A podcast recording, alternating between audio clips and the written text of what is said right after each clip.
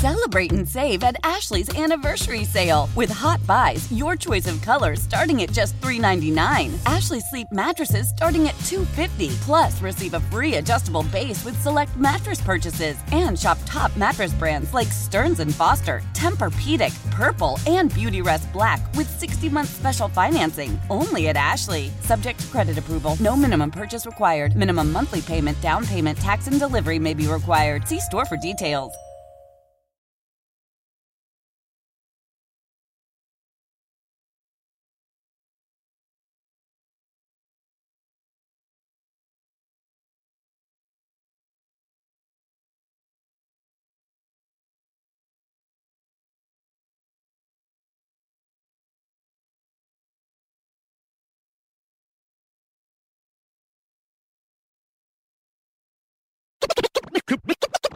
Son, son, son, son. Raphael on the track. Come on, son. Come on, son. Come on, son. What up, y'all? This is Come On Son, the podcast. I'm Ed Lover, and it's, you know, usually when y'all see me do the podcast, y'all see me have guests in the past before, but usually it's been Dan, right? Me and Dan have talked about everything about hip hop, R&B, top five, top fifty, all of that. But this week, I got a special guest joining me in the studio. He's a film director, he's a producer, and he is a writer. And we're going to talk about some interesting stuff. Mr. Nick Quested is here. How you doing, sir? I'm good. Thank you for having me. Welcome to the podcast. Tell me, you are a hip hop video director? I, I, I, yeah, I did a few. You are still now? Well, Mike Bivins called me about something, so I'm like putting my toe back in the water. Okay, okay. So when did uh what hip hop videos did you do? I did Phone Tap for Dre and Nas. No way. Yep. I did uh, Nas is like for Nas. Okay. I did Take It to the House for Trick. I did. Uh, we did a whole bunch of stuff for Bad Boy. I did a bunch of stuff for Black Rob, Dame Espacio. I did. Uh, I did. Uh, You're playing yourself for J. Rue. Okay. I did LA for Tragedy, Mobb Deep, Capone, Noriega. Wow. I did. Uh, you know, I've been around. I've done a few. Your resume is crazy. How did you get into video directing? I got into video directing um, because I came to America because I, you know, I was just so impressed by hip hop music and what hip hop was doing at the time. So I got to New York in 1988, um, and the first person I knew in New York was uh, Stretch Armstrong, DJ Stretch Armstrong, right? Right. And so um, I remember the first week I was here, we went to Mars, which was a club in the Meatpacking District in New York, Yes. right? And he was DJing upstairs. And after he DJ, came downstairs, and Clark Kent was DJing, right? And Clark was just killing it. And he invited me in and Stretch to stand at the back of the booth. And like he was showing us his records. And he was like super gracious host. And it's like my first week in New York. And it's Clark Kent, the legend, like Right. God's favorite DJ. It's just killing it. And then KRS came up and just ripped it. Like, and I was like, I'm never leaving. Like Just it like touched my yeah. Yeah, it just ripped. It just like it was just a. He just grabbed the mic. It was like Mars was the place back then. It was Right. like, and he just killed it. And I was like, it was church. I was like, I've never, I had never felt like that. Were you directing before? No, so I started off by I went to NYU and I started off editing and making um, documentaries, which is what I've gone back to doing now. Okay. So um, actually, Derek, who's here, my first video, I made a documentary first where I went on. I'd done a lot of concerts with Stretch. We'd done, we did Eric B and Rakim. We did Gang Starr, Cypress Hill, KRS. We worked a lot with the Source as well, doing these concerts. And then um, I made a documentary with all these artists that I'd worked with in, in clubs or in concerts. And then that led me to meeting Common and Derek. And I ended up doing my first video for Common uh, called Resurrection on the south side of Chicago. Okay. That must have been an experience. Oh yeah, yeah. It was it was, you know, I got to live on the south side of Chicago for, you know, a couple of months while we made this video. We went to the mosque, we were on Stony Island, 87th. Big shout out to Scrooge and and you know, Youssef and the whole Four Corner Hustler crew. So, what what did you see the differences being in Chicago than New York? Yeah, they they drink pop. And, and they talk about broads. they drink pop. We call it soda. yeah, They call it pop. Did, had you ever had the uh, walking taco? They call it. the walking taco. What's a walking taco? A walking taco is is a um, a bag of Vitner's corn chips, and you actually take it to the bodega that you get it from, and on the counter they have the meat, they have the cheese, they have the jalapenos and everything, and they just put it in the bag, and they just give you a fork and they mix it up and they walk around eating Vitner's crunchy curls with all of this stuff on. They call it a walking taco. And yeah, I had that once, and then I had a uh, I had a lot of Harold's chicken. Harold's a lot chi- of Harold's chicken. Harold's chicken, and then uh, I learned about stepping as well. There was a bar there called Father's. Yes, Um, yes. So uh, yeah, Stepping is big in Chicago. stepping is big in House Chicago. music is big in Chicago. Yeah, But at that time, when you were doing uh, Resurrection, Common was really just really getting his feet underneath him. He was still uh, trying to borrow a dollar, and Can he was borrow a dollar was the first thing. he was still common sense back then. Still common sense. Yeah. Um, And so yeah, you know, it was um, This is way before Kanye West. way before. is- Although Ye, Ye was around and No ID, like yeah, they no were. IP was definitely around. They were like, and uh, Virgil, they were all in that crew around Yeah, there. So, um, um, yeah, it was way before. Even like, you know, it's like we're just after Nice and Smooth. That's where it comes. The resurrection scratches from Nice and Smooth. That's right. That's right. So it that that was a a, a building time in hip hop. So you got into hip hop where a lot of people like me call it the most creative time of hip hop, the golden era, so to speak, of hip hop. Yeah, yeah. I was I was lucky enough to be in New York at the right time, around the right people, listening to the right music. Absolutely. Absolutely. So Common I was was blessed. The fir- Common was the first person you whose video you did. Yeah, that was my first one as a director. Yeah, I'm gonna have to go back and pull my my phone out and watch that resurrection video again. Yeah, and there's a lot of documentary elements to that. So we shot on the steps of the mosque. We shot kids in uh, in the State Street projects. We were on the streets making the video, like Yeah. like for real. Yeah, for sure. And on the south side of Chicago, which could be certain parts of the south side of Chicago- could be very dangerous. Yeah, so there was a whole thing about I would wear my hat backwards because when you're on the camera and you put your eye on the viewfinder, Mm-hmm. you don't want your hat on the the left side of your thing because it bangs the uh, the magazine. So I would wear it the other way, and these kids would come up and like push my hat round to the other side and said, "You got to be more aware of what that means around here." Yeah, it, So- it means something for It real. really does. It yeah, really whichever does. side you wore your hat on, and and this is in the '90s, so it was still a lot of the OG gangbangers and and OG people that was running around Chicago was still running Chicago at that time. So he's right. You had to be very careful. It's just like going to the West Coast. If you go to a certain neighborhood, you got to be careful what color you wear. Yeah, yeah. Don't want to be wearing blue in the jungle. No, absolutely. Nickerson Gardens. Absolutely. I went to uh, uh, the first time Compton Swap me. Yeah, yeah. For the very first time, I went with NWA and Easy E. And when we got out the car, Eazy stopped me and was like, "Hold on, you gotta get back in the car," because I had all red on in a blue neighborhood. And he went into the swap meet, bought me a T-shirt, bought me some shorts, bought me a black jacket, and bought me a black hat because I had the wrong color on in the wrong neighborhood. So Chicago was like that at that point too. You have to be very careful. Yep. Absolutely. Absolutely. So you did Common, and you when you, when you were doing hip hop videos, was that something that you thought you were just going to do that, or did you always say, "Hey, I'm going to go back and do and do uh, documentaries again"? Well, documentaries have always been a passion and always been in the back of my mind. But, you know, I went on a roll making videos for like 10, 12 years. I was making video after video after video after video. What's the biggest budget video you ever shot? Uh, probably Phone Tap because Phone Tap's like over a million bucks. Really? Yeah, yeah. Jeez, was that It takes two. The Little Romeo video that was pretty big too. That was a Uh-huh. big video. We did a lot of effects on that. Um, so you know, between those two, phone tap cost over a million dollars? yeah, yeah. To shoot- a seven. that like seven- really regular budgets at that time?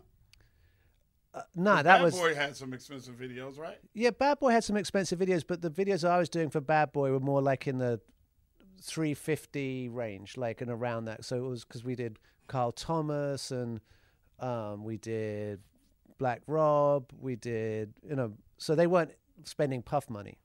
Okay. Um, they weren't they weren't spending uh, hypnotize money. No, no hypnotized money.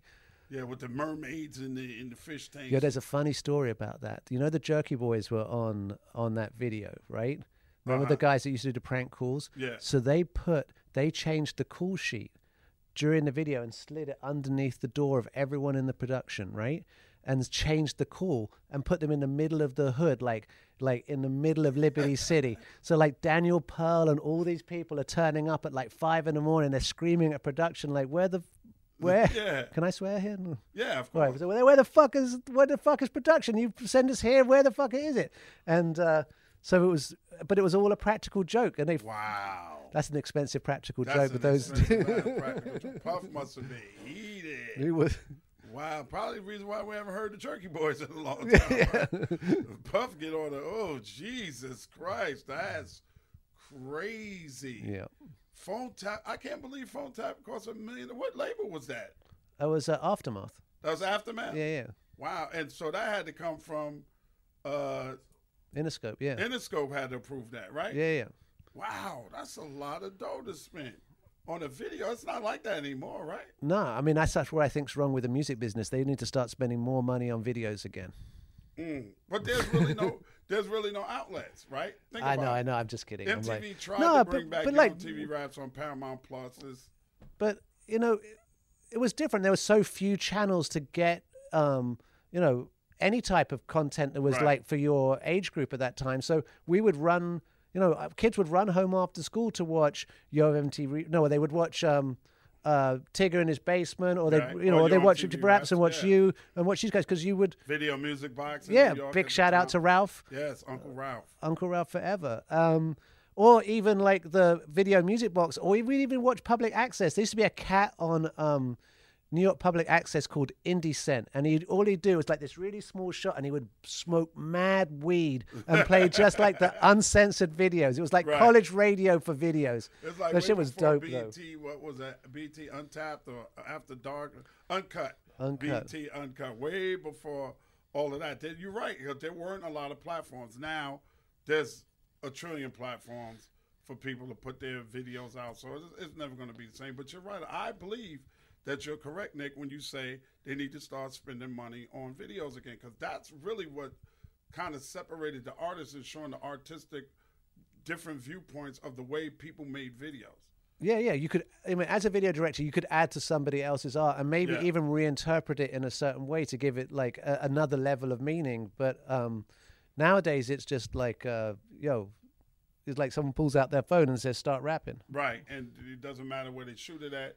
Everybody's shooting in front of a bando, abandoned building, Yeah. standing on the steps, pointing guns, drinking, smoking weed, blowing it in the camera. It's the same video all the time. But think about it like this: coming from the aspect and point of you being a video director, videos and the fact that Elektra was willing to spend the money on videos is really what separated Missy Elliott from everybody else. Yeah, and she did great videos with Hype. They were, you know, Yeah. Big shout out to Hype. Big shout out. Did, I give you a little hype tidbit. Hype's very first video, very first video, was a group called BWP, Bitches with Problems. They were on No Face Records, which Yeah, yeah. is my label, with my two partners, and I had to sign off on Hype shooting that video. There you go. His very first video. You cost a lot of people a lot of money. That's I did.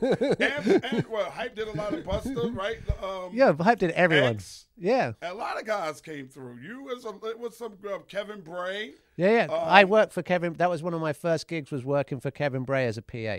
Get out of here. Yeah, yeah, on at Hex Films with him and Shady and Gina Harrell. Big shout out to Shady and Gina. Yeah, there's a lot of of great video directors that have gone on to do other things. So you went back to I got a funny story. So the first video I worked on with Kevin um, was a uh, Brand Nubian video, and Puba is sitting in his uh, seven series BMW on the West Side Highway, and he won't get out of the car until someone brings him fifteen hundred bucks in a brown paper bag.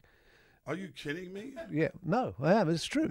And yeah, I th- we, so I said to Kev, you know, like, oh, a bit of problem here. Artist's not getting out of the car. He's like, oh, okay. So then we got the, you know, and the label had to do it. Like, The label gave him fifteen hundred dollars in Yeah. brown paper bag. yeah, yeah, they went to the cash machine. What is the weirdest request from an artist you got besides the Puma fifteen hundred dollar story? Uh, and, who would, and who was difficult and who was easy? So, uh, so I did a bunch of stuff with with the Wu, and I did. Uh, Okay. so let's start there. So basically, the the the stranger's request was not even that strange request. It's just that it was awkward to get done. But like, remember the amulet that that Ghostface used to wear with like the You- was like the hawk on with it, the, with the on it. Yeah, yeah, Yeah. yeah. we pay for that. Like that was forty G's. And like they were like, yeah, we're just gonna pay for that. I was like, we've got to put it in the budget. I'm not like giving you forty G's to go and do that. I'm like, we're gonna go and get a receipt from. I think the it was on. I think the the jeweler's name was Lenny the Jew. Um, yeah, on Canal the Street. Yeah, yeah, Lenny the jeweler. Yeah, and uh, yeah, we ended up. That was a, a bit of a weird one Wow. because I was like, well, did you have the? But whole, everyone remembers it. it, a like, that's- video or a whole Wu Tang video? it was a it was a it was a Ghostface video called for "Never Be the Same Again." Never be the same again. Him, Raekwon, and uh, who's that? Carl Thomas. Carl Thomas. Carl Thomas singing on that. Yeah. yeah. Yeah. We had the big eagle. Yeah, I yeah. ran down. I ran back and went. Um, pew. Oh, and Lisa Raye. And Lisa, yeah, Lisa Raye played his girl, uh, his Yeah. wife. I ran back fast, broke my arm in the mix just to Yeah. find out some bird bitch was tapping my shit. I Yeah, love that song. I love that Yeah, song. yeah. My favorite line of that whole record is the end when uh, Raekwon says, "You think I'm the biggest bird in America? Catch me on TV. I'm coming back thorough." I love. I just, I'm a big time Ghostface and Raekwon fan. I love I love the way they twist language and they make new words yes, and it's just it their own. The fact that Yeah. Ghost is like a, a old soul. He takes a lot of old soul samples and stuff like that. And did my one of my favorite Ghost records is Holler when he took the whole record. And they're singing, many guys have come to you, and he's rhyming at the same time. Yeah. And then he jumps on the chorus. I, ah, man, I go all day with Ghost and Ray. It's Yeah. incredible. So when did you decide? Okay, enough of this video stuff. What made you do that? Well, around 2006, 2007, for me, I was losing. Um, I, I just wasn't feeling the set the music in the same way, and I don't think they were, you know. So, um, I went back to my other passion, which is, you know, you know, documentaries, and you know, and so the first film we made was with a a, a friend of mine, uh, Sebastian Junger, and Tim Hetherington. Tim, who unfortunately passed after making the film, he was uh, killed in Libya, and we made a film called Restrepo, which was a, uh film about a deployment of soldiers in the Korengal Valley in Afghanistan, the 173rd Airborne. And so basically, Tim and Sebastian spent on and off for 15 months in the Korengal Valley filming a portrait of what it's like to be a soldier at the sharp end of the of American foreign policy. And so, you know, and and so that you know was very well received. We ended up getting nominated for an Oscar, and and you know, and so I was back in the uh, in the documentary business after that. Wow. And and a lot of times those guys out there, do they really, really know what they're fighting for? You know, there's not discussions of politics and the reason they're fighting because that doesn't help you survive the day. So, um, in the end, they, what we were interested in, in really is like how young men bond together in order to, you know, you know, to fight. Like because they were under constant pressure from the Taliban every day. They're being shot at Right. and um, so we were really interested in those bonds. But like, are they talking about politics? No, they're not. They're not. No. They're they're, They just they're trying to get to the next day. yeah. Get to the next day. And they become connected with other soldiers that's around them. They become family Absolutely. in a unit and losing a family member has to be, oh my God. Um, in, in fact, there's there's two little stories out of that. Um, they don't always get on well, right? Like, and there was one black soldier there called Sterling, and but he put it very nicely. It's like, listen, we um, we don't always like each other, but we love each other. Mm. Sound like family. Yeah, absolutely. Sound And- like family. My um, mother always said you can pick your friends, but you can't pick your family. Yeah. You don't always like each other. It's like my my kids. I don't always like them, but I love them. Exactly. All the time. I love them all the time. Let's talk about this uh, mixtape documentary that you have. Tell everybody the name of the mixtape document. Oh, so uh, so mixtape is a, a film about how mixtape culture and mixtape spread hip hop around the world, and we walk it all the way back to Pause tapes and Brucie B, oh, and you go all the way that far? all the back? way back. Yeah, because I did see a clip of it. You talked to Q-Tip. We talked to Tip, we talked to everyone. Yeah, everyone and, we, and uh, you ain't talked to me, but that's okay. But um, I was making pause tapes. That's how that's how you recorded the songs that you wanted. That's how you recorded stuff for your answering machine when you got a little older. That's how you had music without the radio station ID on it. yeah, yeah. You you made the mixtape. You, you pause, pause, pause. That was really early production for a lot of guys like you tipping them. KRS One explains it. You take bump bump bop bump bump bump rewind, do it again, bump bump bop That's bump bump right. bump, lay down sixteen bars, and then you can go. That's right, and then, and that's what you wrote to. Yeah. That's what you listened to because, you know, the early mixtapes that that we making the pause mixtapes were really a lot of records, break beats, right? The break beat records where you find "Welcome to the Mardi Gras," Yeah. Bob James, and you just wanted that ding ding ding ding. When it went to the boom, you was out. So Yeah. you stop, put the record back on, hit it again, and that's how people were making their own production back in the days. Yep. Yeah. So you were talking to everybody from Q-Tip, Clue. Yep, Clue, Clue's way up in there. Flex and Clue were like, you know, Flex was explaining how Clue, you know, and Noriega explains how Clue was the first DJ from Queens that really like Yeah. broke out of Queens, and we talk about the exclusives and how Clue brought in exclusives and how and how people got Clue lived up a exclusives. block Yo, from me, peace to. Kay Slay. on Murdock Avenue.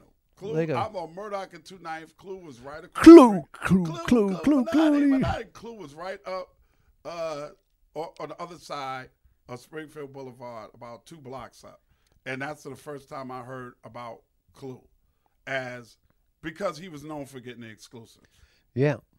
Yeah. So we really talked was. about all the, the, the sort of, you know, because, you know, Kid Capri put it very nicely. Hip hop was about, you know, you know, a little outlaw, you know, catch me if you can. right. right? And there was some there was some dirty business that went on with uh, exclusives, like Capri, you talked to Ron G. Ron G, Ron G. Absolutely. Do what? Ron G, Do- I was Tony on, Touch. on uh, Doo-Wop's, uh, I was on one of his on one of his tapes, uh, rhyming. I think it was like 50 MCs or 55 MCs or something like that that we did back in the day. 50 But MCs was Tony's um, mixtape. Tony Touch. Yeah, yeah. And then I did one. So we made the the Tony's the center because the the film evolved and Def Jam got involved, Uh-huh. and so we decided to. Tony decided to use the music, the classic beats from Def Jam, jack 'em, and then go with new artists on top. Oh wow. So like you've got Rockwilder, you've got all sort Paul Revere, you've got Right. all sorts of like crazy Def Jam beats in this new album, That's like that are reinterpreted in a modern way. yeah, that's incredible. Did uh, Capri tell you about how he used to sell all his tapes, to all the cabs? Yeah, yeah. And Fat Joe tells him how how he was outside the Apollo and and Capri chased him down the road trying to give him a free mixtape. Those guys really, really revolutionized. Who do people point to as the very first person to do in that modern mixtape era? Who would they say is the godfather of that era? Uh, I'd say like you got. Uh, there's a little bit before, but like you got Jibo the Pro and Double R. Okay. because they those guys were like doing incredible like multi-layered uh um uh mixtapes and you gotta you know not for nothing you gotta go and give a big shout out to dr dre and his Roadium mixtapes like Yeah. those are incredible pieces of djing like um and djing and production so you could see at that point if you go and get a dre tape from Roadium you will know you will see and hear well you will hear right you will hear the the elements that he built on for for the chronic it's it's right there It's and for right there. nw there hey. Everything like is- the D- doc's the formula like he, you heard that Yeah. five years before Wow. All of that stuff is right there. So Dre pretty much on the West Coast. Would you Yeah, I'd say uh, there was a bunch of cats. Like a big shout out to Z Trip as well. Like Yes. Z Trip, with like as far as the mixtape going, is a legend. Um, we interviewed him. Like uh, big, oh DJ AM, another shout out, another. Yeah. Shout out to AM. Um, but who changed it in New York? Uh, it's like I think it's Tony Touch, it's Kid Capri, Ron G, Doo-Wop, Clue. Yeah. Uh, it you know it, Clue was that next. he's a little next because he brought in the next era. exclusive, but Yeah. you know next era. Would you say that Clue inspired cats like Drama. Oh, totally, absolutely. I think uh, you know, and and drama's in the film because we tell the whole story of what Yeah, happened down there. Jeezy's in the film. Wayne's in the film. Right. Um, you know, um, and it you know, it just. It's just you just see these levels of How building and building and inspiration that people took from each other, and and inspiration rather than you know people weren't biting each other's s- stuff like they do. Uh, Yeah, you know, now. like it was people evolved and improved and and and and Well, and Wayne was Wayne before G Unit? Little Wayne before G Unit. Was he? Yeah, With mixtapes. with mixtapes, I think so. Yeah, because he's got he's on the Gangsta Grillz. gangster grill stuff. So let me think as well, because I did a video for Juvenile. I did I did Cash Money's Get Your Roll On, so he was there, and I'm wondering if Cash Money is just before G Unit. They Yeah, definitely was before Yeah. G Unit. Yeah, because Wayne was very Hot Boys, right? Remember that? Yeah, Like, yeah. Those guys were kind of very instrumental in the way they did things. How about DJ Screw? Oh, DJ Screws in there. Bun B tells the whole story how he united Houston with one of his mixtapes. Like he was the north side and the south side. You could hear it everywhere, and it was the first time it ever happened. Yeah, man. Screw was very instrumental to slow down mixtapes that he did. Nobody was doing that. No one was doing it. Nobody was doing that. Then you had cats that were doing the blends. You just get straight blend mixtapes. That's Yeah. all that you got. And then you had Grandmaster Vic coming out of Queens, out of South Side, that was doing mixtapes way back in the days. Like before Clue, Grandmaster Vic and them was doing mixtapes. Yeah. There's a lot of cats that were doing mixtapes. But what everybody did was try to be different than everybody else. Yeah. Right? New York was flooded with mixtapes. West Coast was flooded with mixtapes. The South was flooded with mixtapes. How how long does an undertaking like that take to get all of these people to sit down to do this documentary? Oh, years. It's hip hop. Like, got yo. Listen, I say Wayne is a star in the film. He gave us the most, you know, incredible interview. He was like mm. candid and funny and and real. But that motherfucker was thirty hours late. Thirty hours late. He was thirty hours late. How can you be thirty hours? That's a day. It's more than a day. More than a day. That's Yo, I don't know how he's thirty hours late. He's like, he's like, we we shot at his little skate joint there, and Uh-huh. like he just turned up thirty hours late, and but he killed it. Like, Right. we're happy. We're super. Yo, we thank him and appreciate him, and but like, Damn. you just got to be patient. Like we were there. Right. And we waited out. Omar waited, like because we knew we needed him, and and he's important, and and and and we just like to say thank you, like for Yeah, for the time, Wayne, but For damn, real. be thirty hours late next time. and mixtape Weezy for real. Yeah, he did. He, you know what? Wayne is so super important to the hip hop culture. I say that Wayne is the godfather of everything that we're seeing right now. Absolutely. Everything from you know, I mean, Yo, Thug, wasn't the first Thug even says that. Like Huh? Thug, young Thug from Yeah, he says absolutely. absolutely that's the Godfather. yeah, that's the godfather of all of that we're seeing now because those kids weren't around when the Lost Boys was running around with the dreadlocks and all. They weren't around then. But when Wayne came and he started doing it, they all patterned everything after Wayne. The facial tattoos, the super tattoos, everything. We're gonna take a break and we'll be back with more of Mr. Nick Quested right here on the Ed Lover Ex- Come on, son. I'm about to say the Ed Lover Experience. That's my radio show. Come on, son, the podcast. Come on, son, son. We live and breathe real. Whether you're searching for the latest sneaker, that iconic handbag, a timeless watch, or your next piece of classic jewelry, eBay authenticators are there verifying every detail of your purchase. Yep, we're talking each inch, stitch, tick, facet, and clasp that makes the piece you're searching for worthy of your collection. eBay's authenticators are experts in their craft, true connoisseurs, and as leaders in their fields, they're making sure your items always arrive as authentic as your style. So go ahead, get that piece you've always wanted. And leave it up to the meticulous eyes of an eBay authenticator to make sure that watch movement is original, that glimmer is real gold, that rare sneaker is legit, or that handbag is really made of genuine leather and never get faked over again. In a world full of fakes, it's time to get real with eBay's authenticity guarantee. Everyone deserves real. Visit eBay.com for terms. Come on, son, son. Back with more. Come on, son. The podcast. Mr. Nick Quested is here. You got to check out the mixtape documentary. When does it drop? It dropped today. Today. Yeah. Oh, wonderful! Congratulations. Live and direct on Paramount Plus. Paramount Plus. I got Paramount Plus, so I know I'm gonna check it out. Stream it constantly. And the reason why I asked you, Nick, about the amount of time that it takes to make a documentary is because a lot of people think that they could just make a documentary. Like we've been working on the real story of Yo MTV Raps for about five years now, and we're still just it's just it's so hard.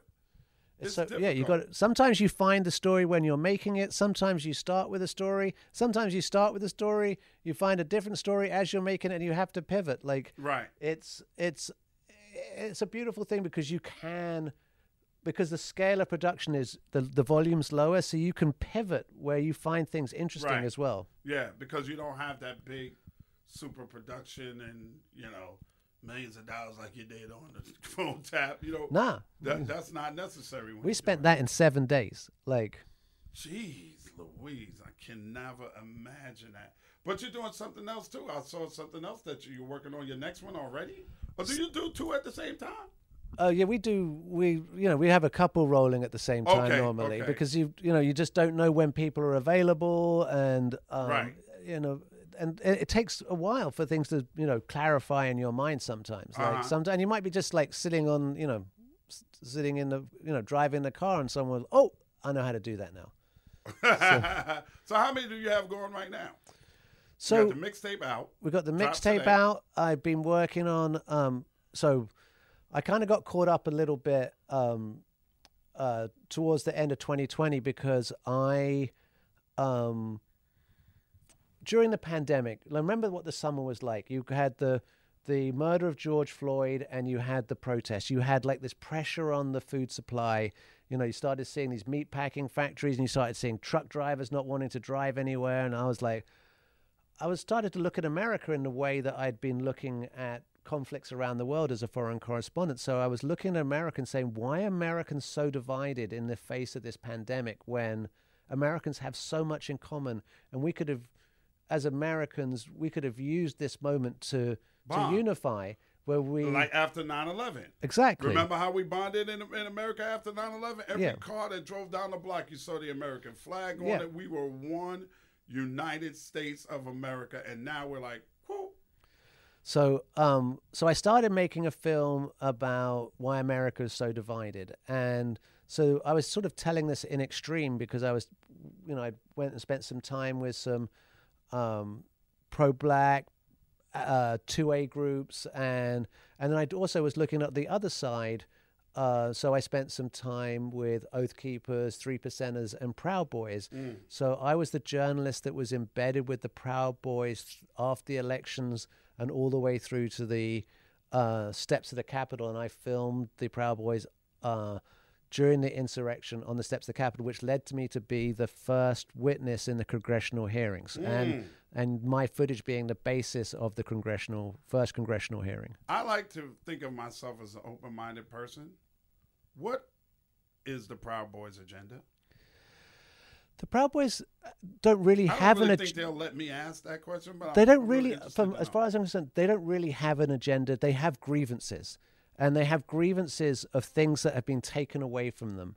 Like they think that um, that life is too difficult for them, and that um, the, life is difficult. Life is difficult for everyone. Yes. Now, however you slice it, right? And they feel that that their section of society has been unfairly uh, targeted and vilified. So they don't. They've weaponized this grievance, you know, of uh, and and the only thing that really links them together was their admiration and respect for the former president, President Trump. Mm. Based on what? Well, I don't think they quite feel the same way now. So you kind of like, he just got indicted again for well, the third time. third time, and it's, I think there's four coming. So like, uh, Wow.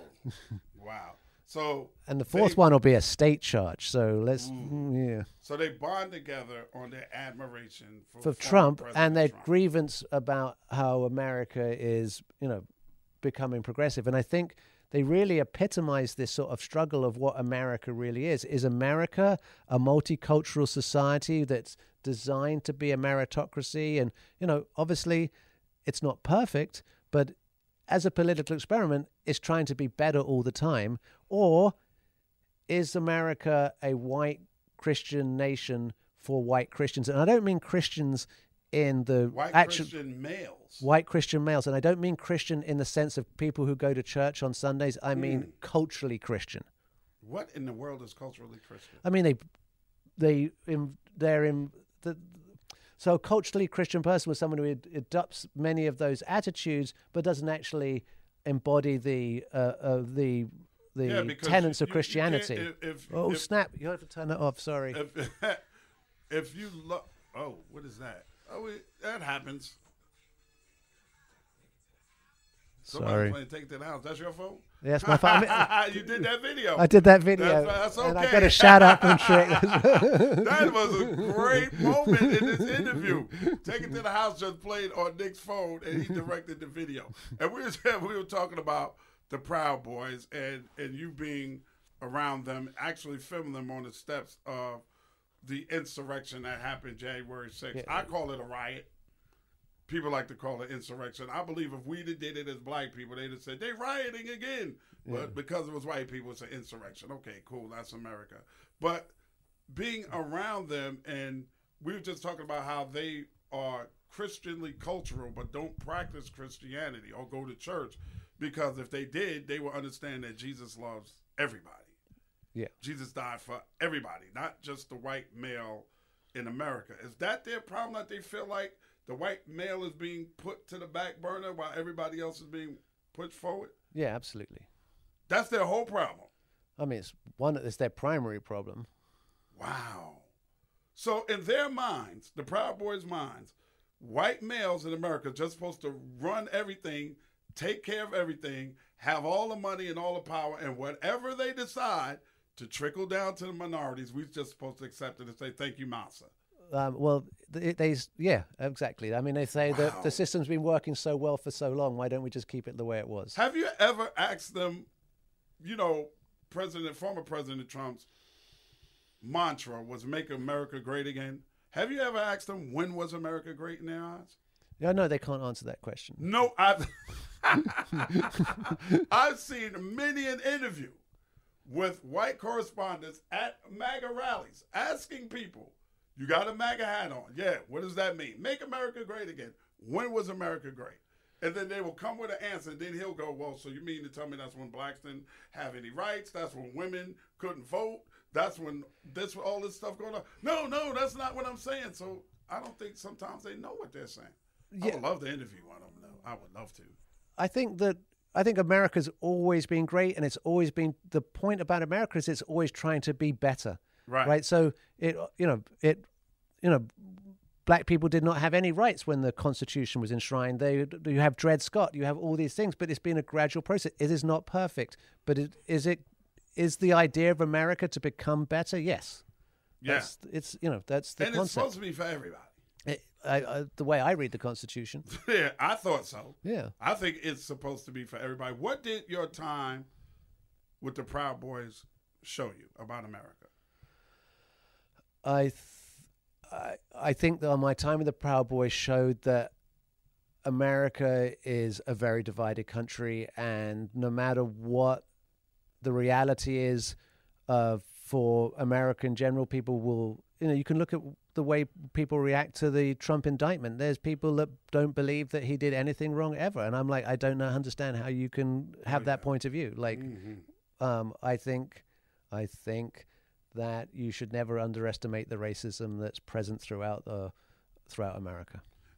I agree 100% on on all levels. If racism, you can't underestimate the sexism No. that goes on in America. If people tend to be afraid of things that are unknown to them, Yeah. you know what I mean? And it's still going on. and we've people act defensively as well like Yes. and feel that if if you say america has a problem with racism they, they, white people say well they feel defensive about it but you know you can't be responsible for the actions of your ancestors but you can be responsible for being a better person right now and moving forward. Yeah. Absolutely. Mixtape is out now. Mixtape is out now. When is that one coming out? What's that? The one we were talking about. Oh, that's well. We're still working on that. Okay, Like, uh, okay. you know, as every day we learn new things. We just learned a whole bunch of stuff yesterday as they dropped. Uh, they they dropped another um, Indictment. indictment on the president. Yeah, and I can't wait to see what the world, how the America reacts to that. I still think it's a strong chance the man can actually get elected. I really think so. um, yeah, I I don't disagree. and what else? What's next? What else? Um, we're working Atlanta on a little top secret project. Okay. Um, you know, Is it's that the top secret project I was kind of privy of seeing a little bit of? yeah, exactly. Okay, we won't talk about that, but that's going to be a good one. Oh, I mean, my I mean, and it's been. I've just been just to say. I mean, I go back to New York and I talk about some of the issues that Atlanta has, and I think Atlanta is a fascinating place because Atlanta and Georgia because not only is it um, it's the a microcosm of America generally, where it's a a blue island in a sea of red. It's a it ha- Atlanta has a black mayor, it has a black sheriff, it has a black DA, but the AG is white, the the governor is white, Right. and so the power structure that exists in the state is white, but you have two black senators, Right. uh, or you have two progressive senators. Sorry, Yes. um, and so I think that, um, and then when I talk to people about what's going on in Atlanta, people have no idea what's going on in the streets of Atlanta because there is really an issue with gangs in, in Atlanta. Absolutely. And huge it's not a joke, and it's not, um, and it should not be underestimated. More people died from gang-related violence in 2015 in Atlanta than Americans died in Afghanistan or Iraq combined. Wow. So where is the war really happening? Right here. Yeah. Right here. Can't wait to see it, sir. I'm not going to tell y'all the name of it because I know, but he's going to come back when it drops. I will We're come gonna back. talk about it. Nick Quested, right here. Come on, son. The podcast. Keep God first. Everything else will fall into place. I'll talk at you, with you, to you, and about you next week. This is Come On, son. The podcast. Now get the fuck out of here with that bullshit. Come on, son, son. This episode of Come On Son, the podcast, is produced, engineered, and edited by Cam Quotes and Krista Hayes. Recorded out of Atlanta, Georgia, this is an official Loudspeakers Network podcast brought to you by Ed Lover. Come on, son, son. Celebrate and save at Ashley's anniversary sale with hot buys, your choice of colors starting at just $3.99. Ashley Sleep mattresses starting at $2.50. Plus, receive a free adjustable base with select mattress purchases and shop top mattress brands like Stearns and Foster, Tempur-Pedic, Purple, and Beautyrest Black with 60-month special financing. Only at Ashley. Subject to credit approval. No minimum purchase required. Minimum monthly payment, down payment, tax, and delivery may be required. See store for details details. When it comes to air quality, the bad news is that wildfires and air pollution have really degraded the quality of our air. But the good news is that we are all realizing that the quality of our air, especially our indoor air, is really darn important. In 30 minutes, Puro Air will remove allergens, dust, smoke, and gases from your room. It uses a stronger type of filter called HEPA 14, and it filters pollutants at a microscopic level. Check out everything Puro Air has to offer at getpuroair.com. That's G E T P U R O A I R.com. Protect your vehicle's engine with a full synthetic oil change and save with Mobil One at O'Reilly Auto Parts. Purchase five quarts of Mobil One full synthetic motor oil and receive a $10 O'Reilly gift card after rebate. See store for details. With your Mobil One purchase, you'll also receive two times points during O'Rewards Bonus Points Month at O'Reilly Auto Parts. Oh, oh, oh, O'Reilly. Auto Parts.